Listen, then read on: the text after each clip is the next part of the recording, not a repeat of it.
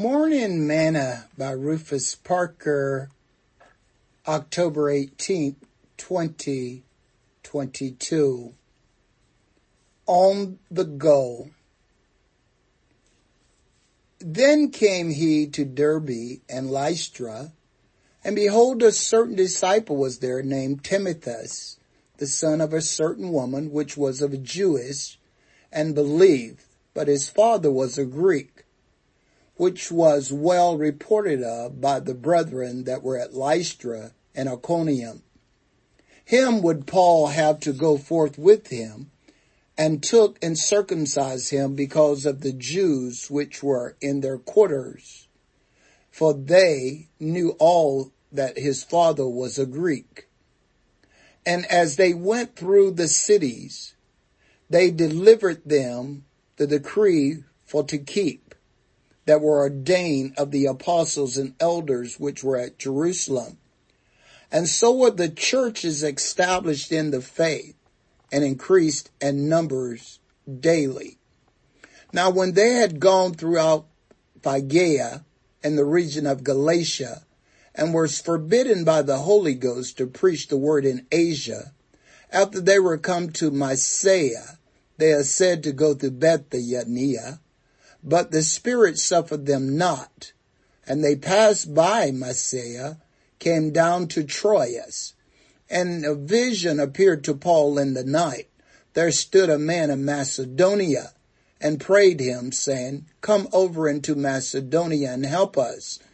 And after he had seen the vision, immediately we endeavored to go into Macedonia assuredly gathering that the Lord had called us for to preach the gospel unto them.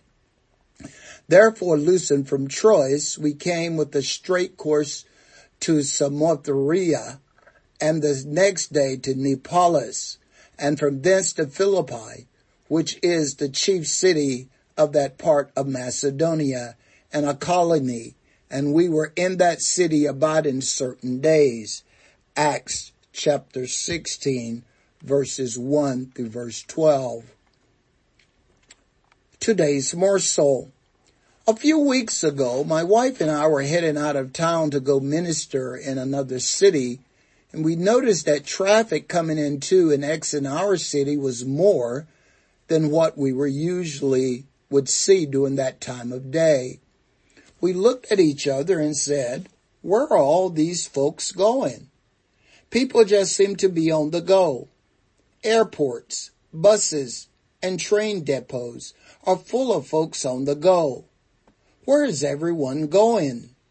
They are rushing here and there, going to and fro. And if you were to ask folks where they are going, many have no clue. Satan seems to have everyone on the move trying to wear them out.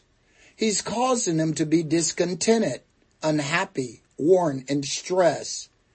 Jesus says that we should come apart and rest a while. If you keep going and going, sooner or later you're going to wear yourself out and not be able in any good or usefulness to the kingdom. Paul was a man on the go, but he knew where he was going and what his mission was. Paul was led by the Spirit. There are two things that are needed in ministry that cannot be learned. They are the anointing and spiritual sensitivity. Be careful that if you, in your daily life, you are not just rushing and going. Take time to be led by the Spirit. Take time to rest and be in Jesus' presence. Sing this song with me today. Where he leads me I will follow where he leads. Me I will follow where he leads. Me I will follow.